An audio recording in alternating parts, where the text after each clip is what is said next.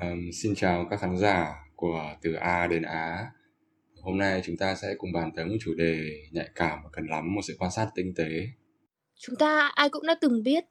đến trầm cảm như một rối loạn tâm thần với đặc trưng là nỗi buồn dai dẳng, ảnh hưởng tiêu cực đến mọi phương diện trong đời sống của bạn. Ừ, theo Tổ chức Y tế Thế giới, ước tính có khoảng 5% người trưởng thành bị mắc căn bệnh này trên toàn cầu. Trầm cảm với tính chất nghiêm trọng về mặt bệnh lý đã được rất nhiều sự quan tâm từ cộng đồng. Nhiều chúng ta lựa chọn khi tiếp nhận với những người trầm cảm là khuyên họ phải tư duy tích cực lên, như là vui đi chứ, có gì đâu mà phải buồn, làm gì mà phải lo nghĩ nhiều. Những lời khuyên ấy tưởng chừng như đúng đắn với số đông, nhưng liệu có thực sự là chân lý? Hãy cùng chúng tôi đi từ A đến Á khi bàn về những giả định xoay quanh trầm cảm và người trầm cảm trong tập podcast ngày hôm nay. Trong tập này chúng ta sẽ cùng bàn với thầy Toàn về những khía cạnh như mối tương quan giữa sự nhạy cảm và trầm cảm, trầm cảm dưới góc độ triết học, tình yêu với người trầm cảm và là những chỉ báo cho thấy người trầm cảm có thể phục hồi. Mời các bạn cùng đón nghe.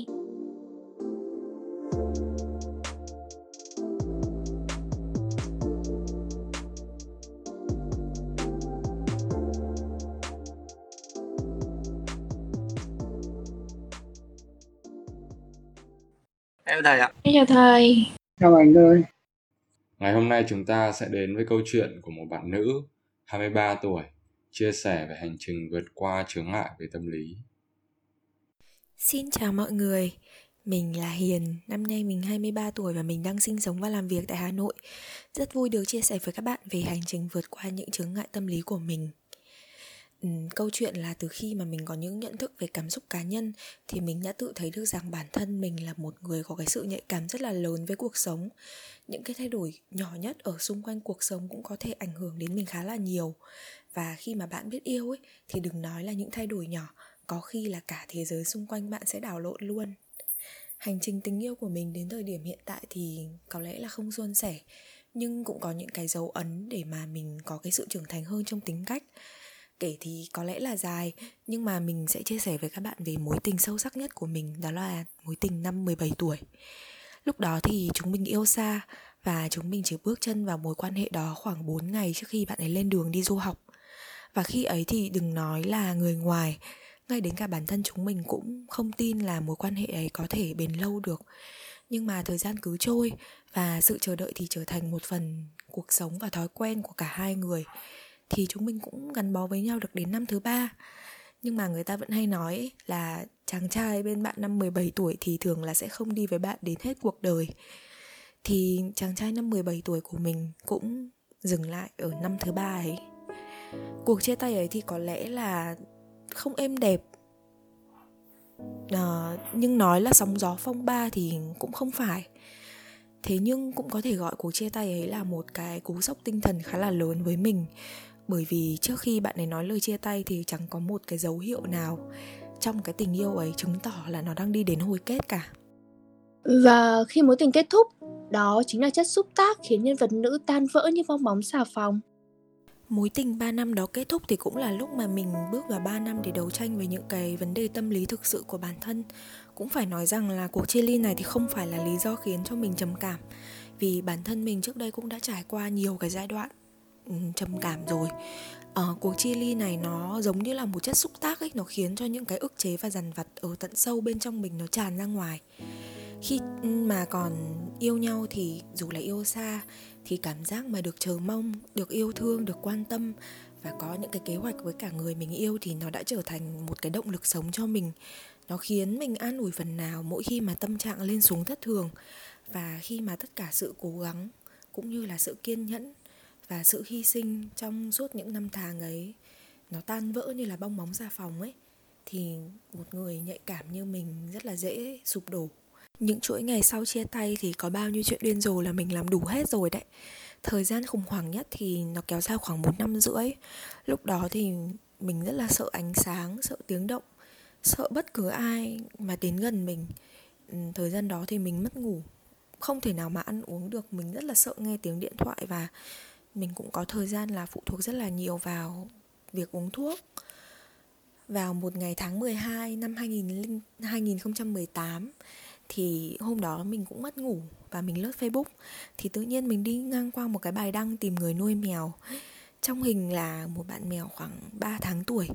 Bạn ấy thì bị bỏ rơi ở ngoài đường và có người đã nhận foster tức là nhận chăm sóc hộ ấy. Và đôi mắt của bạn ấy thì mở to tròn và ngước lên nhìn. Tự nhiên có một điều gì đó, Nó thôi thúc mình là mình phải nhận nuôi bạn mèo ấy. Và thế là mình có san san. San San thì ở bên mình trong những ngày mà mình sụp đổ nhất ấy, Có lẽ là một phần tại vì nó hiểu được cái cảm giác bị bỏ rơi và rất là cô đơn ấy. Rồi gia đình mình thì lớn hơn. Khi mà cậu em họ sống cùng nhà với mình mang về Mít, Một bạn mèo anh lông ngắn rất là dễ thương. Và rồi một năm sau đấy là Na. Và tình yêu của Mít và Na thì kết trái. Và giờ thì mình đã có thêm 5 bạn mèo con ở trong gia đình nữa. Những bạn mèo thì không chỉ là người bạn mà còn là,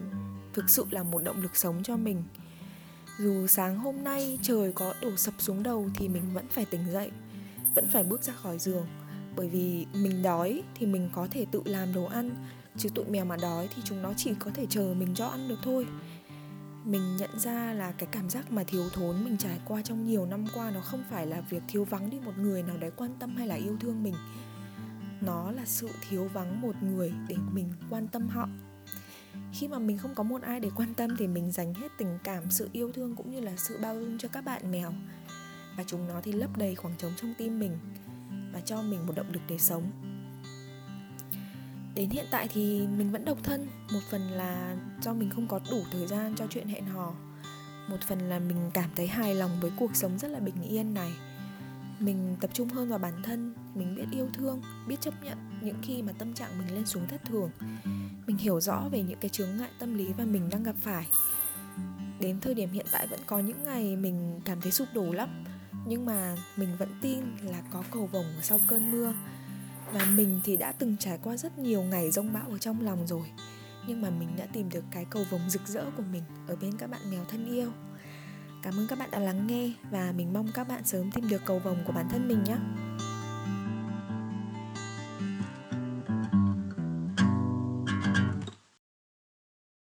Mọi người chắc cũng đã nghe hết cái đoạn chia sẻ của bạn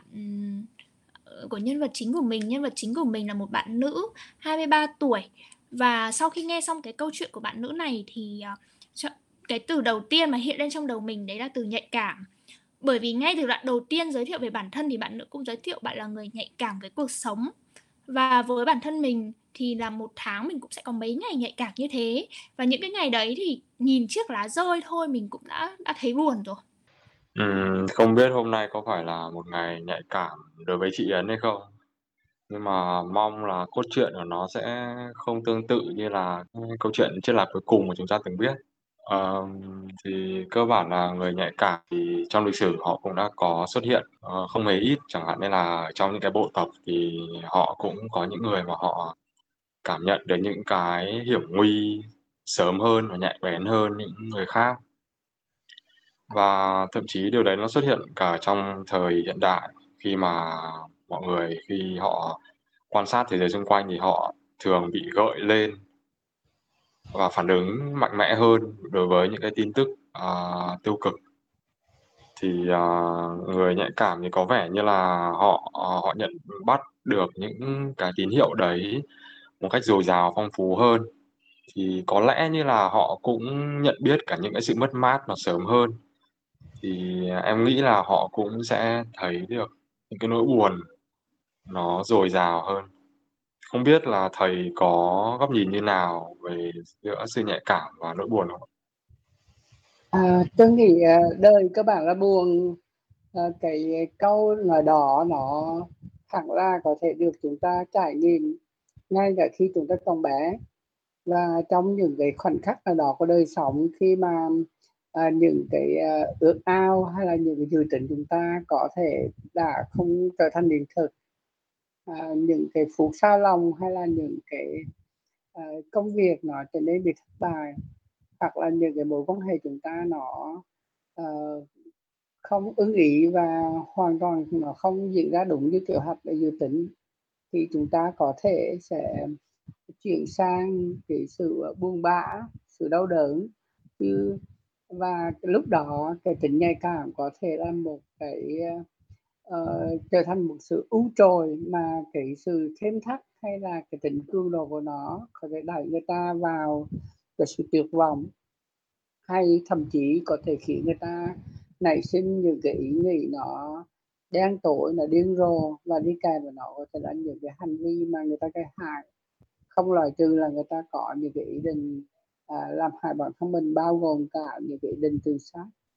Ờ, um, nhân nói về những cái ý định tự sát và những cái ý định hàng làm hại bản thân. Thì có vẻ như nó sẽ rất là gần với những cái mà những cái bộ phim Hollywood họ từng họ từng gọi là muốn lột tả. Và điều đấy cũng khiến cho là giới trẻ họ họ muốn có gì đó mà họ muốn khẳng định bản thân hơn. Họ muốn gọi tên là những cái cảm xúc của bản thân. Như là họ họ nói rằng là họ có một sự căng thẳng nào đó, thì họ sẽ gọi đó là cái sự rối loạn lo âu, hay là khi mà họ chỉ có một cái nỗi buồn nó chợt thoáng qua thì họ lại có thể gọi đó là sự trầm cảm. Mặc dù như là cái sự trầm cảm nó được lên phương tiện truyền thông đại chúng nhiều hơn, nhưng mà có vẻ như nó làm mọi thứ nó lệch lạc hơn, và nó lại không khiến cho mọi người có hiểu biết về những cái mối ưu tư của chúng ta thực sự là gì? Thì em không biết là thầy có góc nhìn như thế nào. À, tôi nghĩ thì à, nếu mà chúng ta không à, nói về trầm cảm à, dưới cái góc độ lâm sàng tức là tiếng Anh gọi là major depressive disorder tức là nếu mà chúng ta sẽ trầm cảm dưới góc độ lâm sàng thì quả thực nó là một cái rối loạn rất là nghiêm trọng và nó đã chứng thực cho những cái tổn thất uh, của chúng ta về người về của về những cái sự xáo trộn trong cái công việc uh, chuyện làm ăn cho đến những cái sức khỏe của những ai mà uh, vướng mắc vào cái rối loạn nghiêm trọng này. Tuy nhiên tôi nghĩ chắc hôm nay chúng ta sẽ không đi nói nhiều về cái rối loạn trầm cảm mà Ờ, đặc hiệu hay là mang giữ gốc ở lâm sàng như vậy mà chắc với cái cách Hoàng đang diễn giải nãy giờ thì có vẻ à, ấy quan tâm nhiều đến cái ờ, khía cạnh hiện sinh. Mặc dù nhắc lại một lần nữa thì cái sự buông bã à, vỗ bản chất của nó à, là sự thoáng qua. Trong khi đó cái à, trầm cảm ấy nếu nó là đặc hiệu nó là lâm sàng ấy, thì nó thực sự có một cái cái nét rất là căn bản và quan trọng nó sẽ lan tỏa. Đây là lý do vì sao khi người ta mắc trầm cảm thực sự ấy, thì uh, tất cả các cái chu kích và khía cạnh khác nhau của đời sống của người ta sẽ bị ảnh hưởng. Từ cái chuyện là ăn uống mùi vị cho đến giấc ngủ cho đến cái chuyện vệ sinh cho đến cái chuyện uh, đi lại làm việc hay là và dĩ nhiên là cả quan hệ của họ thì đều bị ảnh hưởng rất là nghiêm trọng. Và vì thế uh, nếu thực sự sẽ trầm cảm như là một cái Ờ, rối loạn à, nhìn từ khía cạnh lâm sàng thì nó rất là ghê gớm. Còn à, nếu chúng ta có thể nhìn trầm cảm ờ, như là một cái quan điểm sống hay là một cái cách triết lý ờ, một cái thế giới quan chẳng hạn, thì chúng ta có thể à, nhận ra rất là nhiều cái nét vẻ phong nhiêu mà người ta sống giữa đời, bộc lộ và phản ảnh cái hoàn cảnh của mình. Từ đó chúng ta sẽ nảy sinh và cảm nhận sâu sắc hơn về cái thân phận làm người về cái cách mà chúng ta phải đương đầu và à, nỗ lực rất là nhiều để mà đi qua những cái khoảnh khắc hay là những cái ngày tháng rất là khó khăn. Hoặc đôi khi đó có thể là những cái ngày tháng mà nó có thể uh, uh, nó cho người ta rất nhiều cái cảm nhận về cái giá trị và ý nghĩa của cuộc đời thì nếu nhìn như vậy thì trầm cảm một lần nữa nó có thể à, phản ánh rất là sâu sắc cho những cái à, quan điểm vật lý nó trở thành những cái lối sống của à, không ít người trong thế giới hiện đại bây giờ. Dạ, um, đúng là trong cũng như là trong cái phần chia sẻ của nhân vật nữ ấy ạ, thì nhân vật nữ cũng nói rằng bạn ý là một người nhạy cảm với tất cả những cái điều mà nhỏ nhặt nhất của cuộc sống và và một điều nữa là cái có cái thời gian mà bạn ấy trầm cảm thì bạn cũng có chia sẻ rằng là bạn ấy um, sợ ánh sáng này sợ tiếng động này hay là sợ những ai tiến lại mình và không biết là liệu cái điều đấy cái, cái sự nhạy cảm của bạn ý thì có phải là cái sự mà đi song song cùng với cả cái sự trầm cảm không ạ? à, tôi không rõ lắm cái à, cái à, cả cái chi tiết liên quan đến cái à, cái nhân vật mà mà chúng ta đang thảo luận và nên là uh, tôi không uh, nghĩ đây là một cái cơ hội để uh, mình bàn về các cái dấu hiệu để của chẩn đoán. Nhưng mà hầu như uh, tôi uh, tôi nghĩ là khi tôi nghe cái uh, cách diễn giải và cái câu chuyện của bạn của bạn nữ trong cái nhân vật của chúng ta thì tôi nghĩ là tôi cảm nhận được cái uh, cảm giác khi mà người ta chứng kiến hầu hết những cái tương tác xã hội á là nó trông thật là giả tạo và gượng ép. À, có thể với cái cảm nhận như vậy thì người ta sẽ cảm thấy mình uh, có một cái trách nhiệm và có một cái ước ao là họ sẽ trở nên kết nối nhiều hơn với thực tế. Nhưng mà ừ, chính là khi người ta đã nỗ lực để kết nối hơn thực tế như vậy thì rốt ráo á, nó cái thực tế đó là trở nên vô nghĩa với người ta và cái điều này một lần nữa. À, những cái thứ nó nhỏ nhặt những cái điều mà nó à, từng khiến cho người ta cảm thấy khó chịu hay mất hứng mất hứng thì giờ đây là trở nên là quá sức rõ ràng. Có nghĩa là à, đời sống hay mọi thứ diễn biến á, nó là trở nên hết sức là bè ba khiến người ta cảm thấy rất là khổ sở và đau đớn. Và như thế những cái điều đó à, nó có thể là đe dọa người ta và đích thực nó có thể làm cho người ta sợ hãi. Thì à, như vậy à, tôi nghĩ với cái cách diễn đạt của cái nhân vật chính thì cho chúng ta một cái cảm nhận rằng là cô ấy có vẻ đã chạm mỏ ít nhiều đến một cái hố sâu thẳm của sự chán nản hay là trống rỗng. Và uh, có thể cô ấy không có rõ biết về những gì đang xảy ra với đời sống của mình. Cho nên cái cảm giác đó uh, tôi nghĩ có thể là họ uh, chưa từng bao giờ cảm nhận là xảy ra trong cuộc đời của mình như vậy. À, rõ ràng là cái à, diễn biến trong đời sống của một con người những cái trải nghiệm mà à, người ta kinh quan trong những cái năm tháng ngay là khi người ta còn trẻ tuổi chẳng hạn hẳn là nó sẽ vượt qua rất nhiều những cái đánh giá những cái khuôn mẫu hay là những cái tiêu chí đánh giá của một cái chẩn đoán à, cho dầu là nó hết sức nghiêm túc thuộc về bệnh học tôi tin là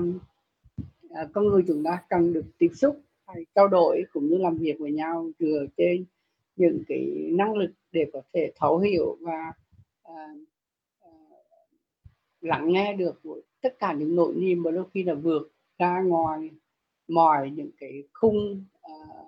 mẫu những cái khuôn khổ những cái từ gọi hay là những cái danh xưng uh, nào đó uh, có thể là nói hết sức khoa học với chân lượng à, tôi nghĩ vì thế cái nhiệm vụ giữa đời à, nó hết sức là à, gấp gáp và quan trọng để có thể học được khả năng để có thể à, nương tựa à, nâng đỡ hay là thấu hiểu lẫn nhau để đi qua những cái à, ngày tháng những cái khoảnh khắc có thể là không hề dễ dàng để mà chịu đựng. Ờ, nghe thầy chia sẻ về một cái, a, một cái cảm giác như là chạm vào cái hố thẳm trống rỗng, thì em lại nhớ đến cái trải nghiệm mà giống như là cái lần đầu tiên em được uống trà. Thì lần đấy là hồi còn rất là trẻ, thì lúc đấy là mình mình cứ nghĩ là mọi thứ mình uống nó đều rất là ngon, nhưng mà trà là một cái thứ gì đó mọi người uống rất là nhiều nhưng mà tự nhiên mình khi mình uống thì nó lại có một cái cảm giác nó không hề ngon lành một chút nào. Và mình mất một thời gian rất là lâu sau mình mới cảm nhận được uh, cái vị của nó. Thì không biết là uh, cái việc mà bạn là nữ ở trong câu chuyện này bạn đấy bạn đấy có một cái mối quan hệ suốt khoảng thời gian 3 năm như thế thì liệu nó có làm cho cái trải nghiệm chạm vào cái sâu thẳm trống rỗng đấy có có trở nên là dễ dàng hơn không? Um, um, tôi nghĩ uh, có thể là khi một ai đó có một cái uh, một cái nhìn uh, nó triết lý uh, mà cái sự triết lý đó nó mang tính chất bi quan về thế giới chẳng hạn thì hẳn là người ta sẽ cảm thấy đau đớn khổ sở tôi nghĩ ai cũng vậy thôi bao gồm cả chúng ta. Thì chúng ta có những cái quan điểm những ta nhìn à, uh, giàu là nó uh, thẩm ngứa đầy trang những cái tính triết lý nhưng mà uh, mang tính bi quan về thế giới thì trước sau ít nhiều gì chúng ta cũng sẽ cảm thấy đau khổ. Tuy nhiên cái uh, uh, giống như trên thế giới và thôi thì rất là nhiều người vẫn cứ tán đồng và cho rằng cái uh, triết lý của chúng ta nói chung á, thì nó gắn liền với cái sức khỏe tinh thần của chúng ta. Hơn là nó cho thấy rằng là uh, bi quan thì tồi tệ mà lạc quan thì tốt lành đối với cái sức khỏe của chúng ta nói chung và đối với tinh thần chúng ta nói riêng. Thì đây chính là cái điểm để mà phân biệt giữa những cái thứ chúng ta trải qua những cái sự buồn bã đau khổ tuyệt vọng ờ, trọng rộng mất mát uh, buồn phiền với cái cái nhìn uh, khá là bi quan hay là nó uh, mang tính chất uh, u ám về cuộc đời. Thì uh, đây cũng chính là cái lý do vì sao mà uh, uh, triết học nói chung á, người ta rất là quan tâm đến uh, những cái trạng thái cảm xúc của con người uh, trong đó với tư với cái uh, đặc trưng là tâm thức của thời đại bây giờ thì hầu như những cái nỗi niềm về lo âu về trầm cảm thu hút cái sự chú ý của các triết gia hiện đại rất là nhiều. À, đi cùng với nó là những cái nỗ lực để mà người ta có thể à, nhận ra một cái thứ khác. Nhìn bên ngoài thì có vẻ nó hơi à, kỳ cục nó hơi à, mâu thuẫn nhưng mà nó phản ảnh cho cái tính à, nghịch lý của đời sống. Đó là một cái quan điểm mà có thể bi quan như thế, đặc biệt về mặt triết lý. Đôi khi nó phản ảnh cho chúng ta, hoặc là nó chứng tỏ cái người có cái ờ, nội niềm hay là cái triết lý bi quan như vậy. Họ có một cái cơ sở và họ hiểu biết đúng đắn hơn về thực tế, hơn là những ai mà lạc quan quá về đời sống. Thì đây cũng chính là cái cách nhìn để mà từ đó mình thấy rằng là uh, liệu rằng là cái trầm cảm nó dẫn đến bi quan hay là cái xu hướng bi quan thì dẫn đến trầm cảm. Cho nên là nếu những cái câu hỏi như vậy nó vẫn là một cái gì đó không dễ trả lời rốt ráo uh, ngay và luôn thì chúng ta sẽ thấy rằng uh, một lần nữa uh, cái vấn đề sức khỏe tâm thần nói chung như là cái câu chuyện của trầm cảm thì nó có thể tương tác theo một cái chu kỳ nhưng mà những cái uh, uh, tương tác theo một chu kỳ như vậy liệu rằng nó chỉ có một cái hướng duy nhất là đi xuống một cách luận quẩn hay là sao? Thì ờ, một lần nữa xem xét tất cả những câu hỏi như vậy uh, thì chúng ta có thể nhận ra cái tính uh, hợp lý khi mà có thể một số triết gia uh, nghĩ rằng là cái sự bi quan có thể trở nên là một cái uh, cách mà giúp cho chúng ta sống ổn thỏa hơn giữa đời này. Bởi vì có thể là rất là nhiều cái trải nghiệm chúng ta từng biết tới là cái sự vỡ mộng, là cái sự tán nát, là cái cảm giác những gì chúng ta dự tính và mong tưởng đã không trở thành hiện thực trong đời sống này. Và hệ lụy của nó chắc chắn là sẽ làm cho chúng ta khổ sở, đau đớn hơn rất nhiều.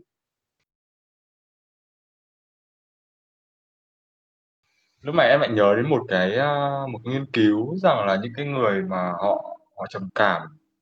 Mà khi cái độ nghiên cứu họ uh, tìm kiếm những cái bức ảnh mà họ đăng trên Instagram mình thấy là thường là những cái tấm ảnh đấy nó bị xanh dương hơn bình thường. Và nó bị lọc bớt những cái mà nó, nó có nhiều màu sắc đi. Thì uh, như lúc nãy thầy cũng còn nói là cái sức khỏe tinh thần thì nó ảnh hưởng đến cả cái triết lý của mình về sự đau đớn và sự buồn khổ. Rộng hơn thì là về cái cuộc sống xung quanh thì liệu nó có phải là sự triết lý và sức khỏe tinh thần nó sẽ đi đôi với nhau và nó khiến cho đối tượng đấy trở nên trạch ra khỏi khỏi cái sự, gọi là, nhận thức chân thực về đời sống không? Nó giống như là một cái kiểu delusion ấy. Ừ, nếu nhìn từ cái cảnh triết học thì à, người ta không nghĩ như người người mà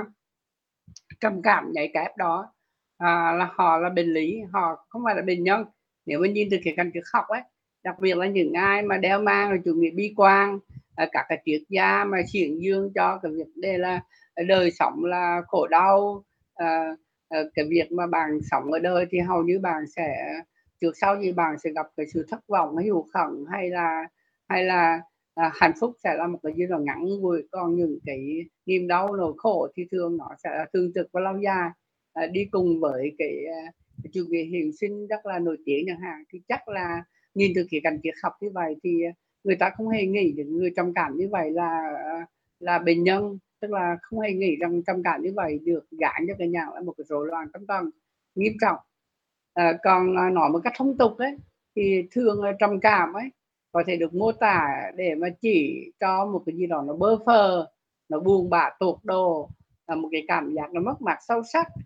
Và dĩ nhiên vì thế mà không có gì đáng ngạc nhiên khi mà à, những cái ai mà được trong ngón trầm cảm thì họ phải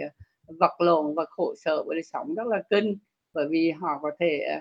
uh, câu chuyện nó không dừng ở cái sự buông bã nào đó mang tính chất là thi vì hay là đôi khi nó nhuộm màu lãng mạn như cái việc là các bạn đang làm bánh trung thu vậy. Mà trên thực tế thì cái nỗi buồn nó không phải là cái điều duy nhất hay thậm chí nó không phải là uh, hoặc thậm chí nó chính là sự phàn nàn chính. Mà cái chẩn đoán lâm sàng và rối loạn trầm cảm ấy nó cần rất là nhiều triệu chứng. Mà một trong những cái triệu chứng đó là cái sự chán nản chẳng hạn thì cái tâm trạng như thế nó rất là mệt mỏi. Ờ, cái tâm trạng như vậy nó cho chúng ta cái sự bơ phơ uh, và nó ờ, uh,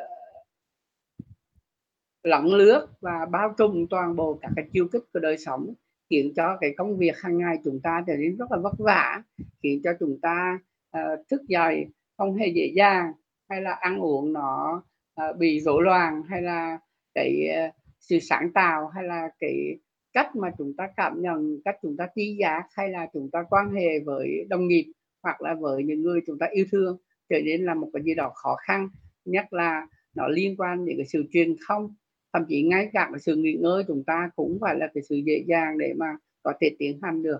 Thì đó, thì tất cả những cái thứ như vậy, nhắc lại một lần nữa, rõ ràng là trầm cảm nó không giống như sự buông bã. Bởi vì buông bã là thoáng qua, còn trầm cảm thì nó có sự lan tỏa. Nhưng mà à, một lần nữa thì cái ờ, trầm cảm à, nếu nói là như là cái yếu tố liên quan đến cái à, một cái nét thuộc về tâm thần phân liệt như là delusion tức là hoang tưởng ấy thì à, có thể là cái điểm chung của hai cái thứ này á, chính là nó thể hiện cho các cái triệu chứng à, mà nó biểu lộ cho cái sự rối loạn về mặt tri giác. Đó cho nên là rất là khó khăn để mà chúng ta chấp nhận rằng Ờ, cái cảm xúc của chúng ta có thể làm cong vèo và thực tế của chúng ta. Chính vì thế mà à, cái à, à,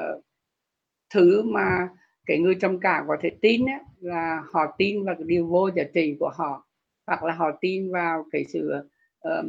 uh, bất công hay là những cái cảm giác nó không có rõ ràng của thế giới này. Và những cái niềm tin như thế dường như là ở trong cái tâm tâm thức của cái người trầm cảm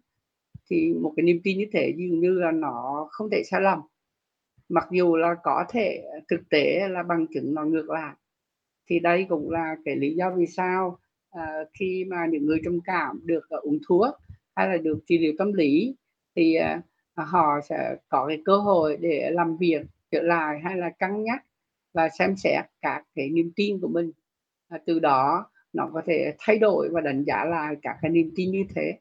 thì à, à, nền tảng của cái mối quan hệ giữa nhận thức và thực tế có thể nó là một những cái cuộc tranh luận rất là ghê gớm về mặt triết học. Uh, nó là kéo dài từ rất là lâu nay rồi từ những cái thời uh,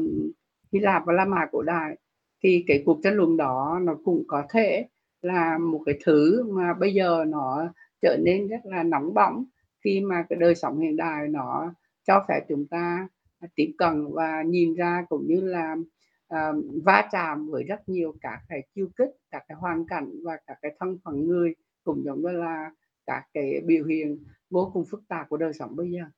Đó thì một lần nữa à, có thể chúng ta nhận thức ra rằng là thực tế có thể nó không phải là thực tế và à, chúng ta nói chung có thể không có lựa chọn nào khác mà cái việc là tiếp tục cư xử như là nó vốn thế một lần nữa thì cũng phải nói rằng từ góc độ tâm lý thần kinh ấy, thì khả năng nắm bắt thực tế của chúng ta có thể bị hạn chế thậm chí có thể là bị hỏng hóc. Thì đây là một điều khá chắc chắn và bộ não chúng ta uh, dường như là nó cung cấp một cái cửa sổ duy nhất để nhìn ra thế giới và giống như bất kỳ một cái cố con nào khác thì uh, bộ não có thể là hoạt động nó trục trặc nó có thể là nó sai uh, sai lệch. Và vì thế mà uh, bộ não chúng ta có thể tạo ra những cái ký ức nó uh, không có đúng đắn từ đó chúng ta có thể nhầm ờ, nhầm nhò uh, lẫn lộn giấc mơ về thực tế và chúng ta có thể rơi vào những cái ảo tưởng những cái uh, um, hoang tưởng những cái ảo giác. Đó và uh, những cái sai lệch nhận thức như vậy thì đôi khi uh, nó có thể đẩy chúng ta vào những cái hoàn cảnh và những cái diễn biến hết sức là phức tạp và rắc rối cho chính bản thân chúng ta đồng thời cho những ai mà chúng ta có tương tác hay là quan tâm yêu thương và uh, tiếp xúc với chúng ta.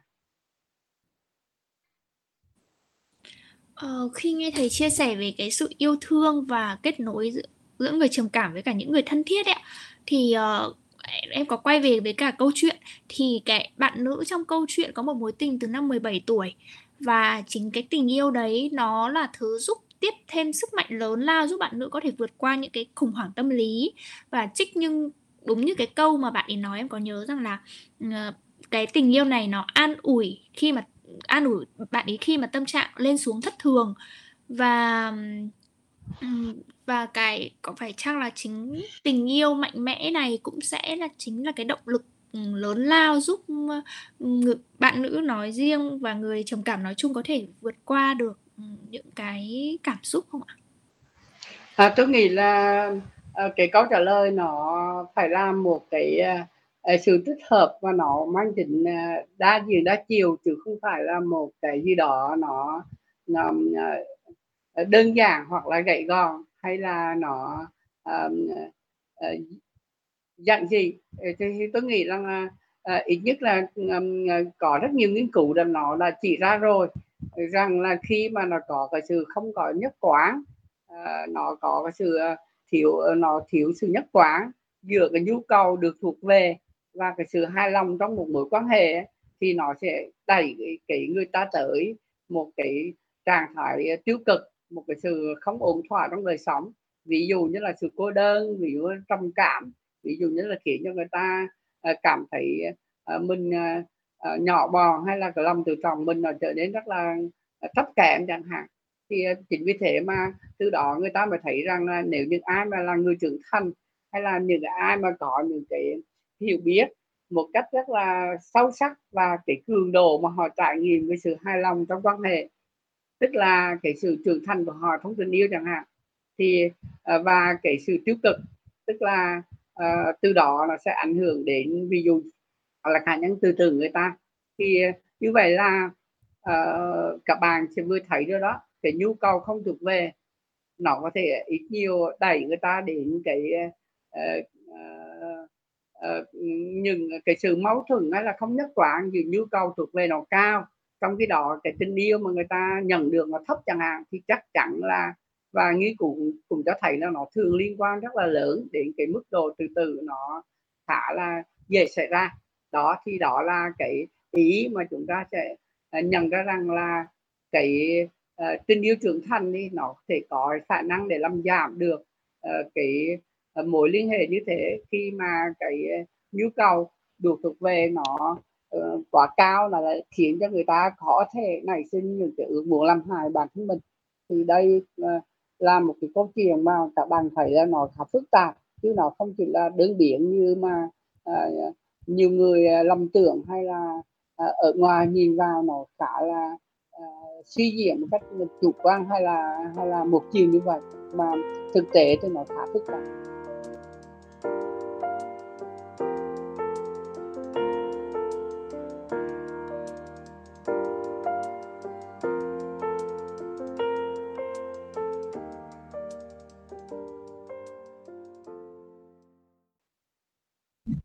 Nhân tiện cũng nói luôn là cũng có rất nhiều cái nghiên cứu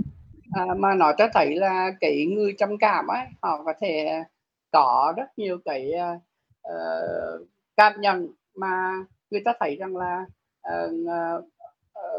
nó có thể quy về một số cái à, yếu tố và mà những cái yếu tố hay những cái giá trị này có thể um, dự báo cái khả năng người ta có thể được uh, chữa trị hay là người ta có thể có khả năng phục hồi với những cái rối loạn của mình đặc biệt là khi mà người ta nhìn nó từ cái cách tiếp cận hiện thực học chẳng hạn. À, thì uh, người thấy nó có thể có bốn cái cái nhóm. Ví dụ như là uh, mình chấp nhận cái chứng trầm cảm của mình. Thứ hai là mình lại đánh giá cao những cái công việc mà mình đang làm. À, những cái công việc đó có thể là nó được trả lương hay là mình chỉ làm thiện nguyện. Thứ ba là mình thể hiện cái tình yêu và mình gánh vác trách nhiệm. Và thứ tư là mình uh, nhận được cái sự an ủi về mặt tinh thần à, mình có những cái à, nương nhờ về mặt tâm linh thì bốn cái nhóm à, giá trị yếu tố như vậy á người ta thấy là nó có thể hỗ trợ cho cái à, người mắc trầm cảm rất là nhiều. Ít nhất là trong cái việc mà khiến giúp cho họ khám phá ra ý nghĩa cuộc sống uh, của chính họ trong khi họ chịu đựng và họ sẽ chuyển hóa được nỗi đau uh, tinh thần của họ đi kèm với cái chứng trầm cảm. Từ đó ít nhất nó có thể đánh giảm đi những cái ý nghĩ mà gây hại cho mình bao gồm cả những cái dự tính từ sát. Ờ, khi mà nghe thầy chia sẻ về các giá trị này á thì uh, em có nhớ đến trong câu chuyện của bạn nữ bạn còn nó chia sẻ về việc bạn nuôi mèo và một lần rất là tình cờ bạn xem trên mạng và bạn ấy nuôi một chú mèo. Và khi mà bạn ấy nuôi mèo thì có chạm đến hai cái giá trị mà thầy vừa chia sẻ. Đó chính là cái mà bạn ý cảm thấy được an ủi. San san chính là cái sự an ủi của bạn ý trong lúc mà bạn ý uh, cảm thấy buồn nhất và đang đang trong giai đoạn trầm cảm sau khi mà bị chia sau khi mà chia tay và vợ cái mối tình sâu đậm của bạn ý. Và một cái nữa là bạn ý em có cảm nhận có sự trách nhiệm ở ở đây có cái giá trị trách nhiệm ở đây đấy là cái việc mà bạn ý um, nói rằng là Ờ, mình có thể là không dậy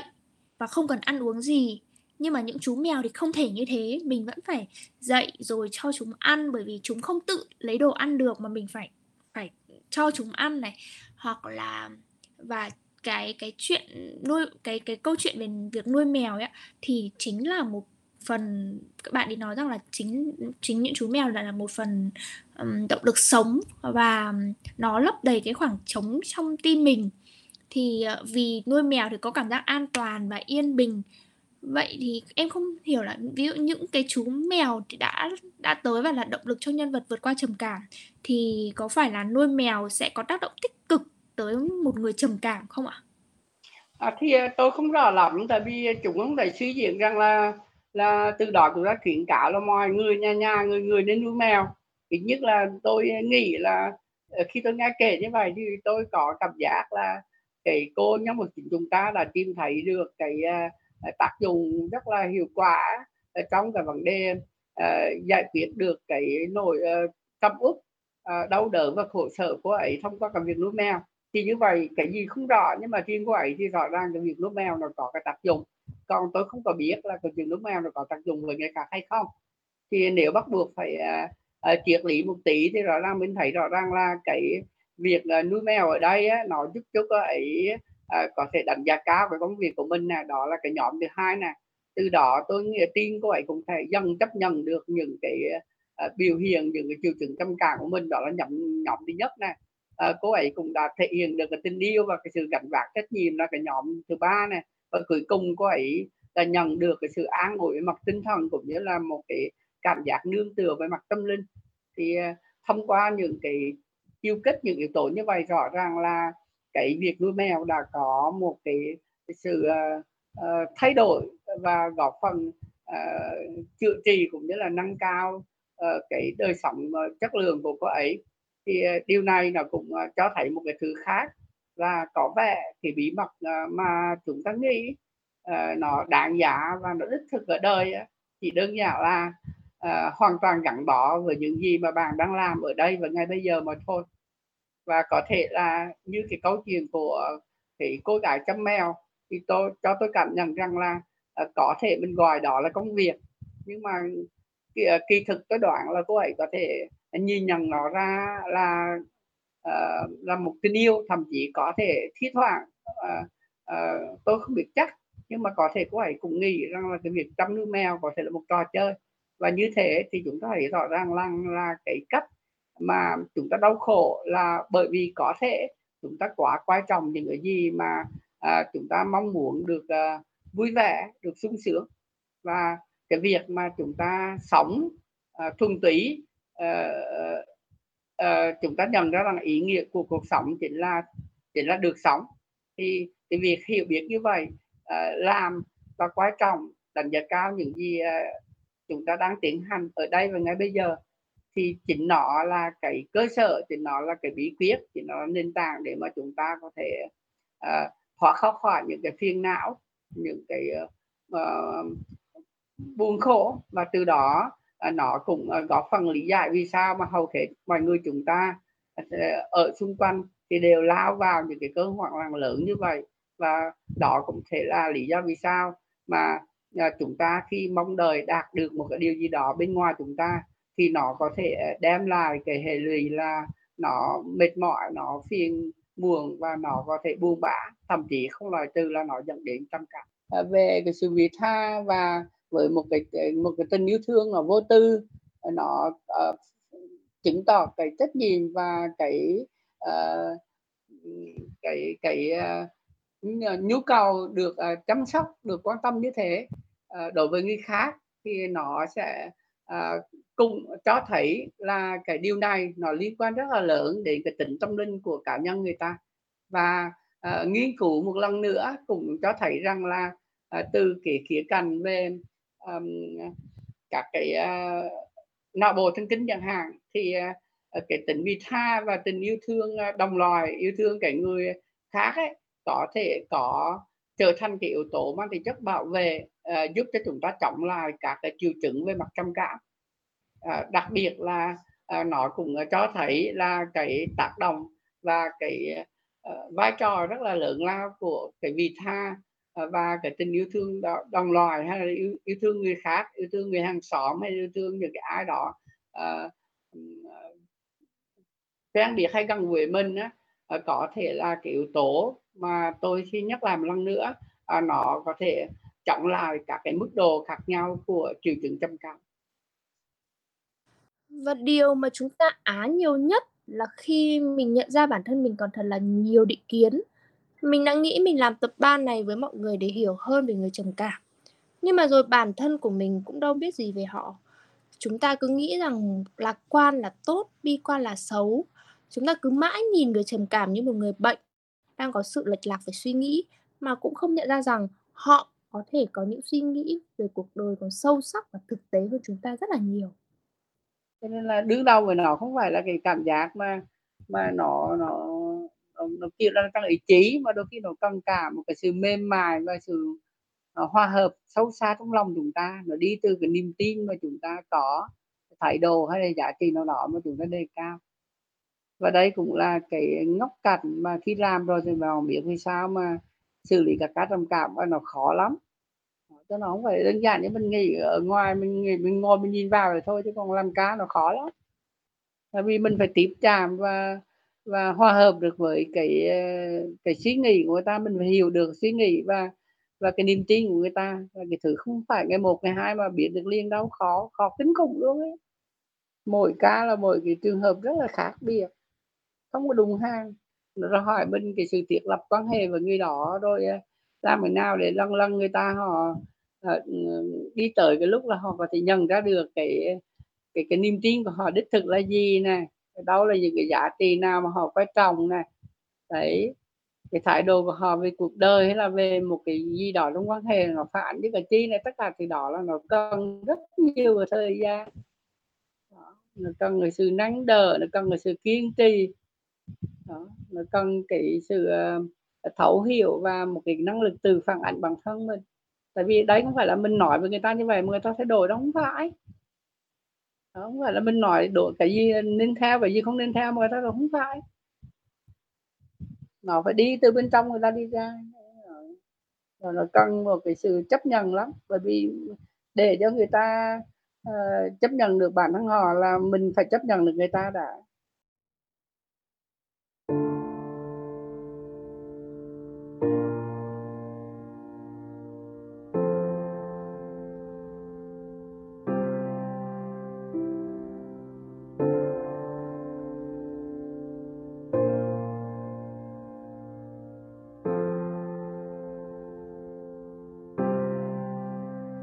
Podcast ngày hôm nay được dẫn dắt bởi Yến Đoàn và Viết Hòa. Podcast có sự tham gia của thầy Ngô Toàn, thạc sĩ tâm lý, cùng với đó là sự giúp đỡ của các thành viên trong nhóm học tâm lý tại Hà Nội.